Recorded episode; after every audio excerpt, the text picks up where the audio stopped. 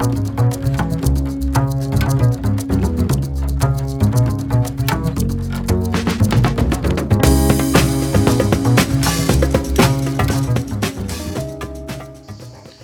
a tutti, questo è un- uno dei podcast di Hypermaremma. Hypermaremma fa questo nuovo formato che si chiama Connect ed è mh, eh, diciamo, aiutato da Vulcano Agency nella sua realizzazione, che li ringrazio. Oggi siamo attorno a una tavola, tra l'altro in mezzo a un meraviglioso giardino con le cicale, assieme a Guglielmo Maggini, che è l'artista che ha realizzato l'opera e tra l'altro abbiamo inaugurato proprio ieri, per cui siamo freschi o caldi di inaugurazione. Siamo con Giuseppe Almogida, filosofo che si è occupato del testo critico dell'opera di Guglielmo e Carlo Pratis che finalmente siamo riusciti a convincere eh, a, parlare al microfono di, di Hypermaremma perché lui nonostante sia uno dei tre fondatori di Hypermaremma assieme a Giorgio Galotti e a me che sono Matteo Daloia a lui non piace parlare di, eh, davanti a un microfono e quindi questa volta invece l'abbiamo forzatamente convinto. Allora, innanzitutto vi ringrazio di essere qua, di essere qua intorno a questa tavola, bevendo tè freddo e in una, una, una, una fine, eh, fine luglio, praticamente siamo ormai ad agosto e si sente, siamo in riva al mare e vorrei parlare con innanzitutto con l'artista, con Guglielmo, che è il nostro artista mi dispiace dirtelo Guglielmo, sei il nostro artista giovane quest'anno.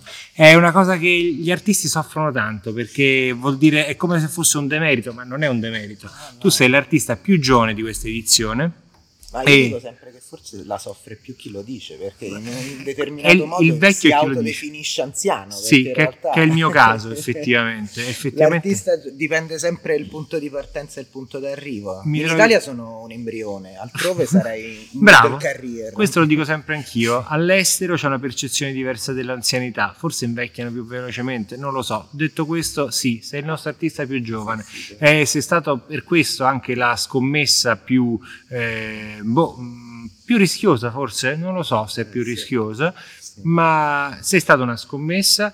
e per noi chiaramente è una scommessa vinta, lo possiamo dire da ieri sera. Ti sei relazionato al territorio che è la nostra prima eh, e unica forse richiesta eh, nei confronti di una porta che adesso ci racconterai a Orbetello e che sarà esposta per tutta l'estate e vorrei che ci raccontassi un pochino come nasce il progetto, come nasce il tuo sviluppo di questo lavoro. E voglio dire, dopo il tuo percorso in giro per il mondo sei andato a New York a lavorare con Gaetano Pesce, che è un designer eh, famosissimo, che forse ti ha in un certo senso plasmato nei confronti della materia che lavori, Deformato. deformato, squagliato sulla materia che lavori, e sei un architetto, quindi provo empatia nei tuoi confronti essendolo anch'io, e raccontaci com'è nato il progetto, raccontaci tutto, ma anche le cose più, Ah, boh, più difficili. sì, provando a raccontare un po' poi come il progetto è sempre una...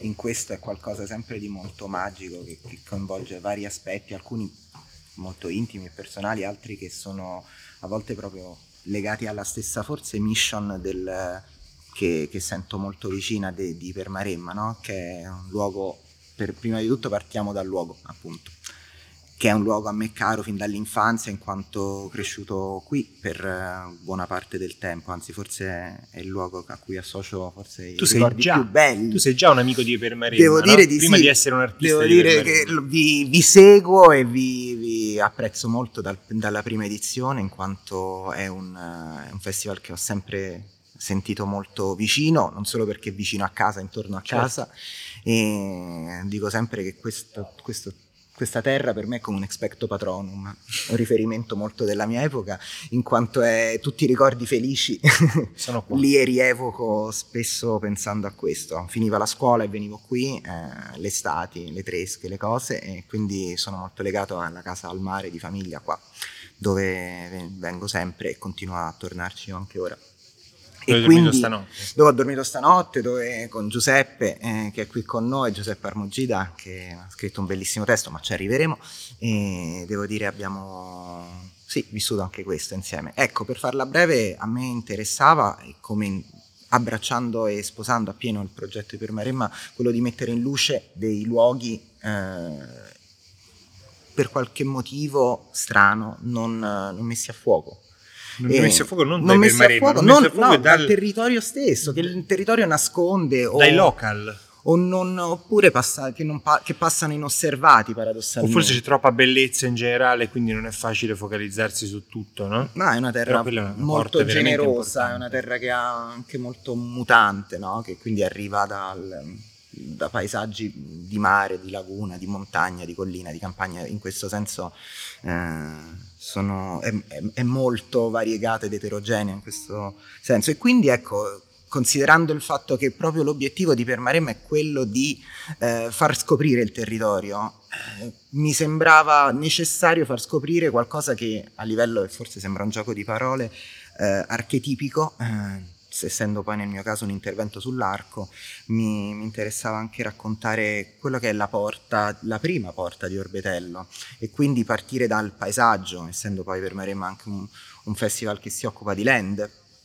partire da quello che è poi la, il paesaggio anche inteso come qualcosa che parte dalla città, di urbano. Eh no, ricordati che voi artisti per noi siete meno importanti del territorio, eh è una certo, cosa che noi certo, raccontiamo sempre, certo. è, una cosa assurda, noi ma artisti siamo sempre ci teniamo di più. Di siamo no, gli no, ultimi no. Della, del carro. Però su Hypermaremma avverte proprio in questo dialogo tra territorio e arte contemporanea, eh, dialogo o eh, contrasto. Quindi in questo caso tu hai fatto un enorme contrasto, hai lavorato su, sui temi del rosa, hai lavorato un materiale che è completamente innaturale. In certo dissonanza punto. poi anche proprio con, il, con, con, la porta, la porta seicentesca, che poi è la prima, così per, giusto per ricordarlo appunto, è la prima porta del sistema di difesa di Orbetello, no? Quindi quella era, di fronte c'era una Darsene e quella era la porta Medina, di, chiamata anche così eh, come, come prima porta del 600, quindi parliamo del periodo spagnolo,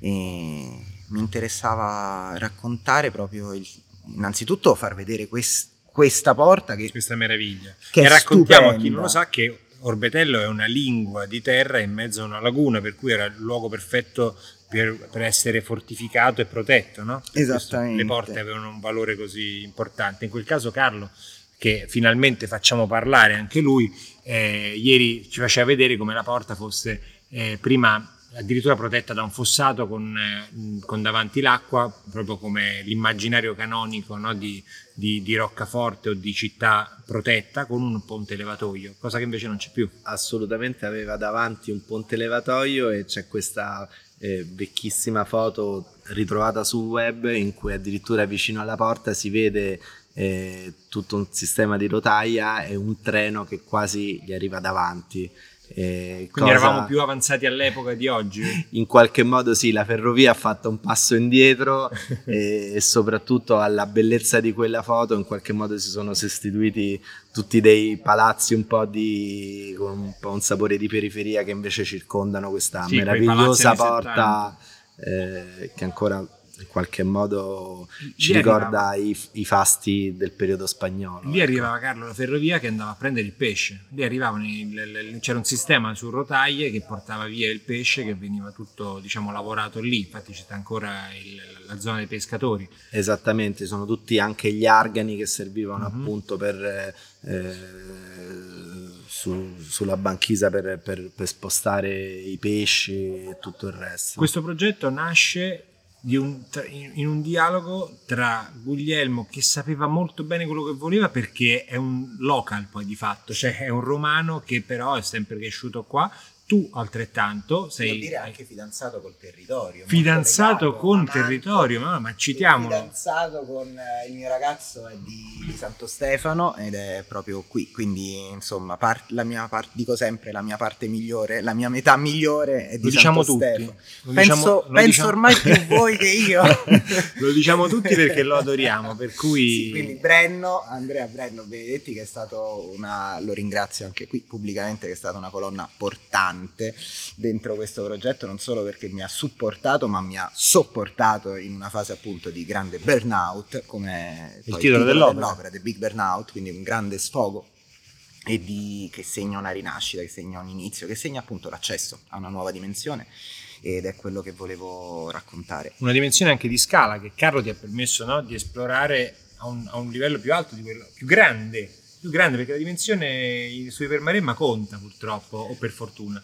Beh, senza dubbio eh, questo lavoro è il passo successivo rispetto a tutta una serie di ricerca su un immaginario organico ma allo stesso tempo sintetico con queste eh, fluorescenze in qualche modo aliene eh, con cui molto spesso Guglielmo ha lavorato e, e a, que- a, questo proposito ai miei occhi eh, l'installazione si è da subito inserita in un immaginario di interventi che per pura casualità eh, Ipermaremma ha fatto legati appunto a tutto un tema e tutto un, eh, diciamo appunto un immaginario legato alla fantascienza. E se io penso l'anno scorso all'intervento di Mario Ero a pochi passi da là sulla laguna di, di Orbetello, eh, insomma, era pura, veramente pura fantascienza. Laser Erano questi verdi. laser verdi che trasfiguravano e quasi dipingevano tutta la laguna in maniera anche più ironica, magari, ma sempre legata a un tema di fantascienza. Moira Ricci, sempre l'anno scorso, presenta questo enorme pugno di Goldrake su una collina eh, mh, coltivata a grano di Fonte Blanda e senza dubbio il primo pensiero che ho avuto rispetto a questo intervento di Guglielmo è stato proprio quello legato a questo immaginario, eh, questa eh, splendida crisalide che avviluppa Porta Medina, eh, senza dubbio eh, sembra un essere eh, alieno con questo fucsia, eh, con questa luce che piano piano pulsa e illumina e non illumina eh, tutto l'arco della porta, mh, non può che non evocare un immaginario veramente alla Stranger Things, eh, senza dubbio. E quindi ecco, questo è stato il mio primo, mo- nel momento che l'ho visto tutto installato, l'ho legata senza dubbio a un immaginario di fantascienza che in qualche modo ha anche le sue radici nello stesso nome del nostro progetto. Eh, I- Ipermaremma nasce dal, dal concetto di, di iperspazio, di guerre stellari, dall'ironia di legare un, qualcosa di velocissimo come appunto era l'iperspazio, cioè un termine da, di fantascienza, legarlo invece a un territorio che da sempre ha fatto della sua immutabilità, dei suoi tempi dilatatissimi, la sua caratteristica principale. Sì, anche diciamo, eh, noi abbiamo sempre detto eh, che siamo un- una, una nuova galassia di arte contemporanea, anche il termine galassia ci riporta di nuovo a quell'immaginario. E quindi ecco, questo immaginario di, eh, di fantascienza eh, in cui ho trovato molto dentro l'opera di Guglielmo è qualcosa che anche casualmente ha molto segnato il nostro progetto. Sì, ecco. sono d'accordo. Sono d'accordo vorrei, vorrei far parlare Giuseppe Armogita che è qui con noi, che è un nostro amico, eh, ci siamo incontrati su, su altri lavori. Giuseppe, io forse ti ho conosciuto a distanza e poi ti ho cercato tra l'altro quando ricevetti in regalo da Gianni Politi, che è un altro artista che oggi presenterà la sua opera, eh, Roma Nuda. Roma Nuda è stato un libro, eh, è un libro, ma è stato perché in quel periodo, dopo il lockdown, ehm, tutti noi ci eravamo mossi per, per far qualcosa, per un po' risvegliarci dal torpore della- di questi tre mesi di, di- di nulla eh, del 2020. Tu hai scritto questo libro dove eh, ogni pagina o ogni due pagine, insomma, eh, hai messo insieme un po' gli artisti più interessanti della scena romana e hai un pochino, se posso dire, eh, ottemperato al compito che era in teoria della quadriennale, eh, facendo una specie di almanacco dei bravi artisti. E lì dentro ho rivisto tantissimi amici. E, e a quel punto ti ho cercato, ci siamo scritti, poi ti ho conosciuto e te stai facendo un lavoro da filosofo ma anche da curatore, scrivi testi, insomma ti stai dando molto da fare sulla scena romana, per questo ti ringrazio. E in questo caso hai scritto il testo critico ehm, generoso eh, su, su Guglielmo, sull'opera di Guglielmo. E quindi vorrei che ci raccontassi un po' la tua esperienza e anche la tua esperienza fisica di ieri, insomma. No, assolutamente ti ringrazio per le belle parole, ma eh, permettimi di dire due cose su, su Hypermarem, appunto. Ehm, in qualche modo mi, mm, mi sono ritrovato, diciamo, uh, alleato in termini di spirito, cioè credo che il lavoro che, che, che state facendo fin dall'inizio in qualche modo uh, intercetta anche il lavoro che sto facendo io. Parlavi di Romanuda, appunto che nella, nella consapevolezza che eh, la mappa che uno offre non, non, potrà mai coincidere con il territorio. Certo. E volevo riprendere questo tema del territorio. Eh, la, la, vostra è una, una, sorta di esplorazione del territorio, no?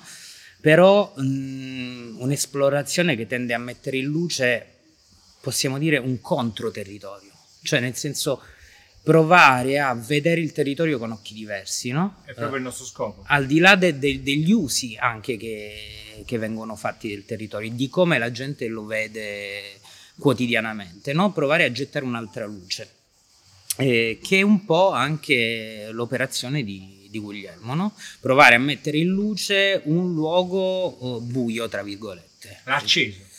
Provare ad accenderlo, sì. Ovviamente quando accendi Ovviamente quando accendi qualcosa non sai mai cosa provochi, no? cosa provocherai.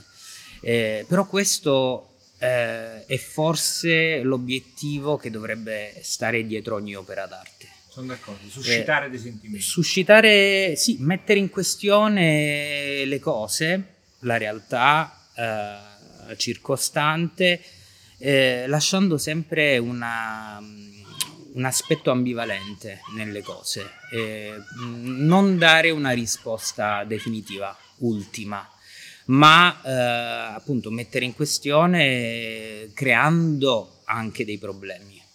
Eh, credo che, che Guglielmo con, con quest'opera l'abbia fatto, ci sia riuscito. Eh, un'opera che eh, per me mh, mm, la definirei proprio un'opera necessaria io credo che un'opera d'arte... Sì, eh, però credo anche che un'opera d'arte debba esserlo di principio. Eh, mi viene sempre in mente un passo della gaiascenza nicciana, in cui appunto eh, Nietzsche eh, prova a, eh, a immaginare, ecco, quasi a livello fantascientifico, un'ipotesi, cioè mettiamo che arrivasse un demone notturno, no? E questo demone ti dicesse sei destinato a rivivere la tua vita innumerevoli volte sempre nello stesso modo, con tutte le gioie, con tutti i dolori, con tutti i piaceri e i dispiaceri. Come reagiresti? Eh, ti butteresti a terra in preda alla disperazione o grideresti quasi di giubilo? Ecco, un artista dovrebbe essere pronto a gridare di giubilo perché? Perché appunto uh, qualsiasi sua operazione deve essere un'operazione consapevole. Certo. Deve sentire quasi che quello che sta facendo sia necessario. Attenzione, anche se l'operazione sia sbagliata. Non deve essere per forza riuscita. Fa parte del suo percorso di ricerca. Assolutamente, ma nel momento in cui stai per fare qualcosa, devi avere la, consapevo- la consapevolezza che quello che stai facendo è necessario in quel momento. Credo che in questo percorso di, di, di, Guglielmo, di Guglielmo Maggini, questa appunto sia un'opera necessaria. Necessaria anche soprattutto per il suo percorso, per il punto in cui si trova in questo momento, no? cioè nel, nel suo atto eh, migliorativo e di crescita. Ecco, posso dire, parlare bene dell'opera, ce la stiamo dicendo tra noi quattro, sarebbe, sarebbe troppo scontato. Vorrei tirar fuori anche una cosa che, che ho trovato molto sgradevole e che fa parte della scommessa di questo progetto sul territorio. Un progetto di Ipermaremma, ma in questo caso di, di, di Guglielmo. Eh, sono successe delle cose molto spiacevoli l'altro giorno mentre allestivi l'opera e la voglio raccontare perché fa capire anche quanto l'arte instilli delle idee e forse migliori le persone. Eh, c'è stato un atto di becero bullismo nei confronti vandalismo, vandalismo basico, l'abbiamo ra- lo voglio raccontare becero. Lo voglio raccontare perché un gruppo di ragazzi, cosa che non sappiamo chi siano, ma mi aspetto che siano dei sedicenni, proprio un momento di massima stupidità, hanno strappato il cartello che raccontava quale fosse l'opera, l'hanno buttata a terra, eh, hanno fatto un atto di vandalismo. Potrebbe essere colto come un nulla, semplicemente quattro ragazzini che passavano di là, ma invece non è un nulla, è che quando tu intervieni su qualche cosa e cambi quella normalità, quell'abitudine al nulla probabilmente, alla, all'assoluta eh, ripetitività della tua vita, poi trovi a un certo punto dentro una porta che per te passavi tutti i giorni, c'era l'immondizia fuori quella porta, ve lo ricordate? Noi è stato tutto ripulito, il comune ha fatto un'operazione molto intelligente, ha bloccato le macchine che di solito si parcheggiavano beceramente lì davanti. E fai un, un, intervento del genere e qualcuno si disturba e qualcuno si, si, si sente infastidito da quest'atto. E, mm, io lo trovo per assurdo una cosa positivissima, perché nel momento in cui io ti infastidisco lì per lì, tu non puoi tornare a casa, fare un atto del genere e far sì che nulla sia, ti abbia toccato. Un'opera c'è stata all'interno, hai visto questa cosa probabilmente lì per lì, secondo il tuo parere, una, una porta eh, del 600 deturpata da un artista di cui non sai nulla, o quantomeno da un, da un oggetto di cui tu non sai nulla, però un minimo di riflessione deve arrivarti. No? Quindi io sono convinto che magari tra cinque anni, magari tra dieci anni, quelle persone rifletteranno su quell'atto che hanno fatto, non può essere una cosa momentanea. Ed è lì che a me mi interessa l'intervento di Permaremma, l'intervento di un artista sul territorio. Generare dei piccoli scompensi, non avete idea quante critiche abbiamo non subito, abbiamo ascoltato negli anni. Ah, sì, Matteo, io sento di appunto poi aggiungere il fatto che appunto, poi diciamola come, per come è stata, è stato un ben venga che comunque ci sia una risposta, una polemica, un, che, che, faccia discutere, che un'opera in fondo se non fa quello non, non, non propone nulla di nuovo e non, non, crea quel cortocircuito che è necessario affinché le cose poi evolvano. Però sì, è stato un, un gesto brutto quello di staccare, poi appunto purtroppo sono state poi scritte brutte offese quali frocio e disegnando cazzi sopra, o, mm, eh, cioè piselli, falli, quelli proprio da bagno del, dell'ultimo insomma dei bagnetti del liceo. E... Non volevo dirlo per generarti un ulteriore no, a me è stato, a me è stato perché... però è anche giusto dirlo perché, perché, se non lo diciamo poi siamo complici del, del, del della pochezza. Del, dell'ignoranza che invece questo tipo di festival dovrebbe cercare di far svanire e mettere appunto fine a quello che è, perché quello che cerchiamo di dare in fondo, ma e non eh, in senso di grandi benefattori o altro, però in fondo dialogare col territorio vuol dire anche fornire degli strumenti per guardarlo con occhi nuovi. Certo, e generare cultura. E generare cultura, dibattito, ma insomma di fondo anche rispetto per l'altro. La mia opera... Bravo, eh, rispetto per l'altro. La mia opera è un tributo al appunto Carlo giustamente e sensibilmente prima segnalava questa, questa alienità che, che, poi forse è un tema ricorrente poi nel mio lavoro, no? l'elemento alieno. Ecco, se per alieno intendiamo poi la definizione più etimologica che è l'altro, il diverso, eh, allora forse chi ha scritto quelle cose non ha capito che in fondo l'opera segnalava proprio l'accettazione del diverso, dell'altro dentro le porte di una città, quindi il difendersi ma allo stesso tempo anche l'accogliere il diverso, l'altro, l'alieno. E, e, questo dovrebbe fare una città e questo dovrebbe fare secondo me uh, un'iniziativa, fa questa iniziativa. Tra l'altro sei dentro la porta ma non sei dentro le mura, quindi è un alieno che sta cercando di È una zona entrare. liminale, una, zona di, una zona, di, confine. Dicono no? che le creature fantastiche si nascondano sempre no? Alle, nelle soglie. Eh, alle mezzanotti dal, sotto le porte e così questo, questa creatura aliena è lì a ricordare un accesso, un, Uh, spesso si mettono, no, i gargoyle non erano altro che dei mostri che difendevano da, dagli spiriti dagli spiriti, certo. E Se... questo festone che poi esplode in questo elemento che invito poi a vedere perché poi è un'esperienza fisica, fisica. sensoriale e interattiva notturna anche soprattutto.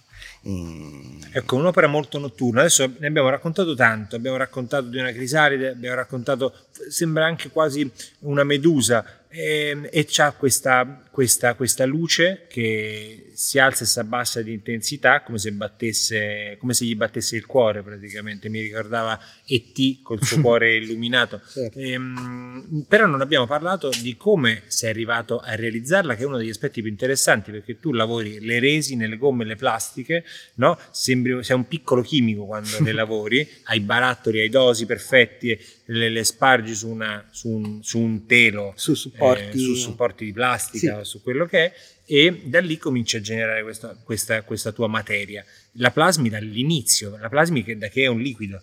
E questo è molto interessante, quindi mi piacerebbe ce lo raccontassi. Devo dire che le, le, sì, è un po' spesso la, in questo Giuseppe nel testo il, proprio inizia dicendo l'alchimia e questo il mio lavoro si lega anche a una dosaggio, a una, a una misce, miscela di elementi che si, un, si, uniscono e quindi è anche buffo no? pensare, definendomi anche uno scultore o comunque avendo una ricerca che, che, in, che incorpora molto il tema architettonico, il tema dello spazio, poi...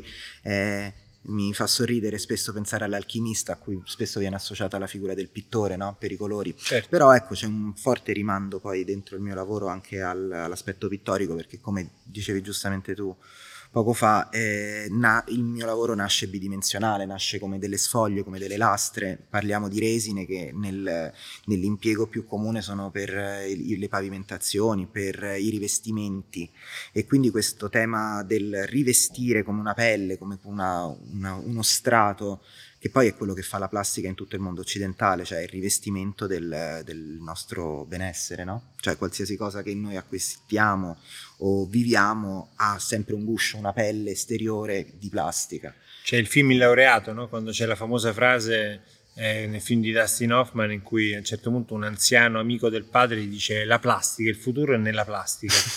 Poi a un certo punto ci siamo tutti quanti, questo stiamo parlando di un film degli anni 60-70, adesso non ricordo esattamente l'anno, però insomma grosso modo quel periodo là, e, ehm, quindi parliamo di un'epoca di, di, oltre 50 anni fa e oggi la plastica è vista come il male assoluto. E a te si vede nel video mentre realizzi la guarda che ti metti questa, questa gigantesca maschera per evitare di, i fumi di, tossici, i fumi tossici di, di questa plastica, poi di fatto arriva il covid e la plastica si scopre essere il materiale in realtà più sicuro sempre per poterci proteggere nonostante sia a, a, a forte dose inquinante inquinante perché noi bestie umane disperdiamo queste, queste, queste bottigliette di plastica, tutto quello che, che le, le, lanciamo purtroppo in mare, poi tutto finisce in mare, però in realtà come invenzione che viene dal sottosuolo è un materiale geniale che ci consente di fare qualunque cosa, quindi non è tanto probabilmente colpa del materiale di come noi lo utilizziamo questo materiale, tu lo utilizzi per generare delle opere d'arte. Sì, io lo, lo impiego, nasco con, la, nasco con, la, ceramica, nel senso che poi il primo medium a cui mi sono avvicinato è l'argilla, e che ha dei rimandi molto, molto vicini e viscerali con, con, con, la plastica stessa, seppur apparentemente sono due materiali organici opposti perché uno è sintetico e l'altro viene dalla terra, però hanno dei, dei tempi di lavorazione e dei tempi di metamorfosi no? da, so, da, da, liquido a solido che in qualche modo a me piace eh, e mi interessa sempre interagire no? nei tempi di lavorazione, di catalizzazione in un caso o di essiccazione nell'altro. Certo. Quindi, e devo dire in maniera forse anche un po' anapologetica, io amo la plastica e sono assolutamente figlio della plastica perché figlio del consumismo, perché figlio di in fondo sono un artista borghese, quindi vivo eh, dentro un mondo di plastica e, ed è forse eh, in quanto poi scultore forse è il primo imprinting, sai quando le paperelle escono dal, dall'uovo e seguono la prima cosa, io ecco la prima cosa che ho toccato è la plastica, eh, i primi giochi di plastica, il ciuccio di plastica, insomma diciamo che dal, dalla fase orale in poi è tutto nella plastica la mia vita, quindi ecco eh, mi, è un materiale che che ricorda anche boh, in un certo senso boh, il boom economico, la, il, il, vissuto che ho intorno. La plastica è pop. La plastica è pop, è un materiale che poi eh, dicevi appunto delle, delle scoperte, no? E di quanto poi con la pandemia, ma anche recentemente leggevo che eh, ci sono stati dei pesci e hanno iniziato a vedere che delle microparticelle di plastica iniziano a essere la nostra, eh, eh, come degli enzimi che iniziano a metabolizzarle, no? E questo un po' segnala il fatto che siamo arrivati a un livello di così tanta produzione di questo e sovrabbondanza di questo materiale che o iniziamo a usarlo come una risorsa o se pensiamo che è ancora un elemento di, che ci affosserà è già game over, insomma è già troppo tardi. E con questo non ne voglio fare un discorso ecologista perché, ripeto, non non, non, mi piace questo, non ho un approccio moralistico, nel senso per me è un medium, è un medium per raccontare poi il materiale con cui forse racconto, che racconta di più il nostro tempo. Per dirla breve, devo, e con questa forse eh, poi passo la parola a, Giuse, a Giuseppe, devo dire che, che c'è un aspetto no? che l'alieno di cui parliamo, se dovesse venire a trovarci o tra mille secoli, penso spesso a come il tempo e il tempo dell'uomo sia scandito dai suoi materiali, no? Tem- l'era, certo. l'era, le, ere. Le, le, ere. l'era del bronzo, l'era del ferro e, e in, non, non, penso di dirlo io come artista, ma penso che sia comune pensare che se qualcuno mai verrà tra mille anni a vedere la nostra era, sarà l'era della plastica. Questo, e questo penso che come artista non possa essere qualcosa con cui io mi, mi metta in distanza. Questa è l'era della plastica e dell'alluminio, per, per, nel, nel, bene e nel male. Carlo, eh, a cui vorrei ridare la parola, è un grandissimo esperto di ceramica, tra l'altro. È uno di quelli che è più appassionato di ceramica e che le lavora, mi ha, mi ha, insegnato cose meravigliose nei confronti della ceramica e di come gli artisti lo lavorano. Hai visto dei, dei, dei, dei punti di contatto, come è stato lavorato invece questa, questa grande crisalide di, di Guglielmo? Beh, allora, innanzitutto devo dire che facendo sa, studio visit dopo studio visit eh, con Guglielmo mm, ho potuto trovare al suo studio anche delle meravigliose ceramiche, quindi è sicuramente un medium che, sa, con cui lui ha una certa dimestichezza. E certamente eh, questo lavoro nello specifico ha quella fluidità e quella morbidezza che difficilmente è della ceramica. Eh, ieri sera durante l'opening c'era questo incredibile, piacevolissimo vento che muoveva e faceva letteralmente vivere l'opera oltre già la sua vita intrinseca. E certamente ecco la ceramica questa, questa morbidezza non ce l'ha. Eh, no, vabbè, è, è difficile, è un fossile, è sicuramente un fossile, quindi eh, direi che tutte queste membrane plastiche che costituiscono l'opera, che appunto è grande, questa grande infiorescenza, questo fiore fatto di questi lunghissimi petali che in qualche modo diventano quasi dei tentacoli sì. o dei festoni, quindi ecco, eh, e che avviluppano la porta appunto eh, sicuramente non hanno la rigidità della ceramica e, e anzi sono proprio la loro totale antitesi ecco. permettono nuove, nuove, nuovi tipi di, appunto, di manipolazione o di, o di, resa dell'opera Giuseppe eh, vorrei sapere da te quello che, quello che è la tua impressione davanti all'opera di ieri, perché tu hai scritto un testo critico dove in fondo, conoscendo bene Guglielmo, non avevi ancora visto, perché nessuno di noi aveva visto finché non è stata tirata su tre giorni fa quest'opera, finché non è stata allestita, tra l'altro allestimento che ci tengo a precisare che non ha intaccato in nessun modo la porta Medina e sono stati sfruttati dei ganci che già esistevano, noi siamo molto attenti nella preservazione ehm, e nella conservazione, ci mancherebbe, parte del nostro lavoro e um, vorrei sapere, si è trovato lì davanti? Forse, forse ci siamo trovati troppo presto davanti all'opera col nostro pubblico perché siamo arrivati lì alle 7 che era pieno giorno e quest'opera piano piano che calava il sole ha cominciato ad acquisire una nuova dimensione, una nuova vita, si è illuminata la volta interna per intero, era tutta rosa che è stata veramente affascinante. Fucsia, sì, fucsia è stato, è stato affascinante, è stato forte e poi questa luce che saliva e, e scendeva di intensità. Insomma, dici, dici cosa hai vissuto. No, guarda, stavi dicendo siamo stati attenti alla porta a non danneggiarla, eccetera. No? Mi, mi, veniva in mente ancora una volta una citazione nicciana, cioè la nostra epoca, la nostra, sto- la no- la nostra, la nostra epoca soffre di una, di una, febbre, di una malattia che è, è l'attenzione eh, troppo smodata nei confronti della tradizione e della storia. Eh, diceva Nietzsche appunto c'è sempre bisogno di un dosaggio e ritorniamo al dosaggio anche dell'artista certo. eh, del giusto dosaggio di memoria ma anche oblio cioè c'è bisogno l'uomo ha bisogno di dimenticare nel giusto modo le cose no?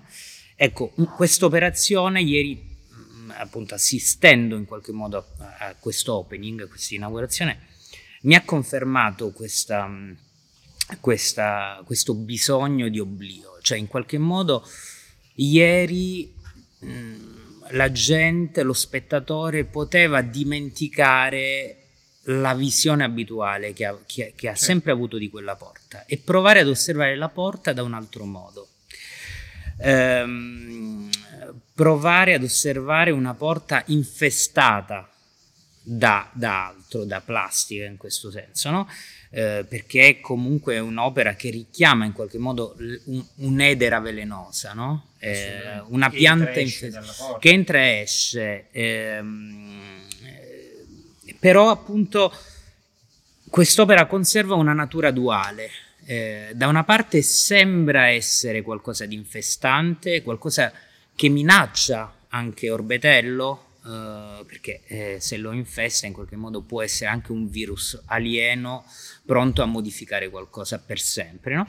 ma dall'altro Uh, vederla spesso in lont- mm, ieri appunto osservandola più dalla, mh, da, da, da uno sguardo lontano, eh, assumeva sempre le forme di, uno, di, un festone, quindi sembrava che si stesse anche festeggiando qualcos'altro.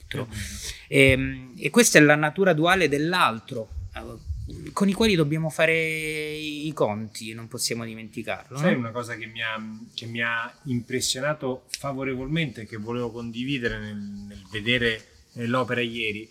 Mi sono soffermato in un momento in cui siamo tutti perennemente distratti, presi dal cellulare. Adesso Guglielmo ha già preso quattro volte il cellulare durante il suo podcast per farvi capire. Cioè, anche in un momento di massima non ce la facciamo, siamo digitalizzati all'eccesso. E ieri mi sono soffermato sulla porta, che è una porta cui passavo davanti in continuazione e che non mi ci soffermavo mai, cioè veramente invisibile per me mi sono soffermato e grazie a quello che viene chiamato festone esterno, fucsia, che passa da un buco a un altro di questa porta meravigliosa, mi sono soffermato a guardare i dettagli della porta, a vedere le, le, le, le famiglie che hanno messo l'effigie sopra la porta, mi sono fermato a vedere una serie di eh, fregi e, e, e meravigliose sculture che di solito le guardi come se fosse un unicum, mentre invece quando c'è un'opera d'arte vicina in prossimità, cominci a cambiare la scala del tuo sguardo e a entrare sul dettaglio.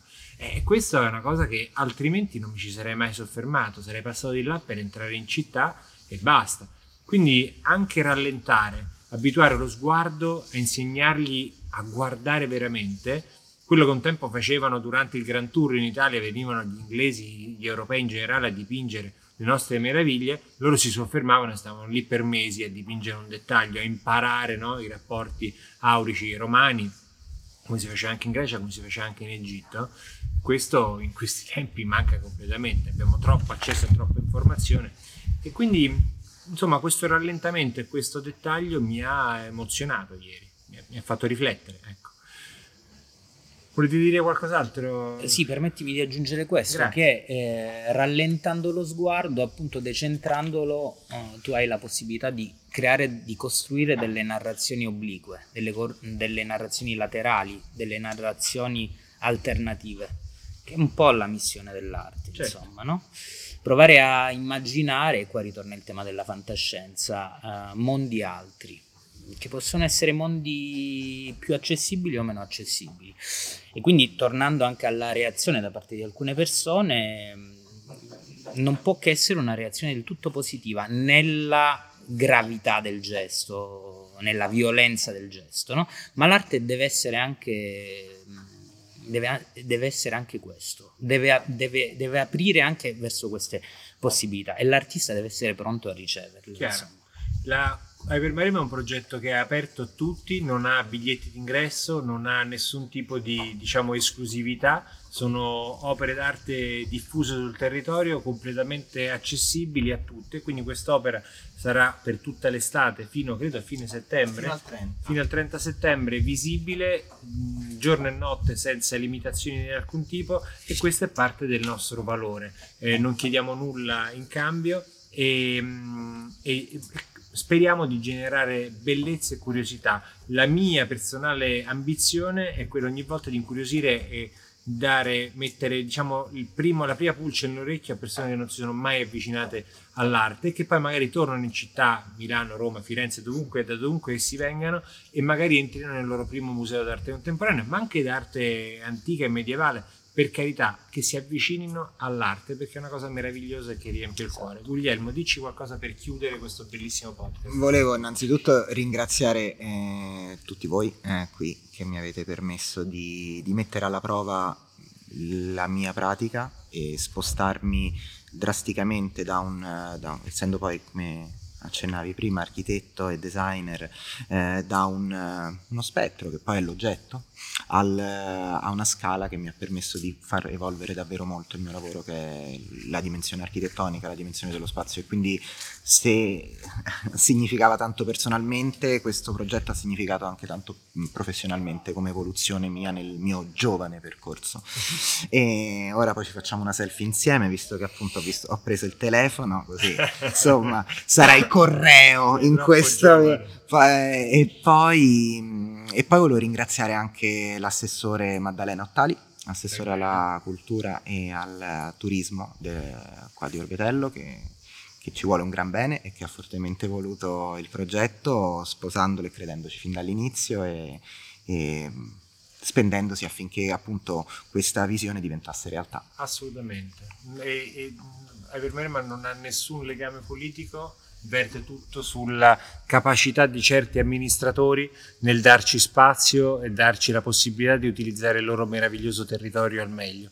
E devo dire che con Maddalena ci siamo trovati perfettamente e, e come con altri sindaci e assessori di altre di altre città o paesi e come con la sovrintendenza. Piano piano cresciamo, insomma. Grazie a tutti quanti, grazie Giuseppe, grazie, grazie Carlo, grazie, grazie Guglielmo e ringrazio anche Beatrice Benella che ci segue sempre in tutti i nostri lavori e, e Giorgio Galotti che oggi non è qui con noi, e, ma insomma c'è sempre. Grazie a tutti. Nei nostri eh, cuori soprattutto. Nei nostri cuori. Buon ascolto e prossimo, il prossimo podcast ci sentiremo con, eh, parleremo con Gianni Politi, wow. che è anche un nostro amico. Ciao!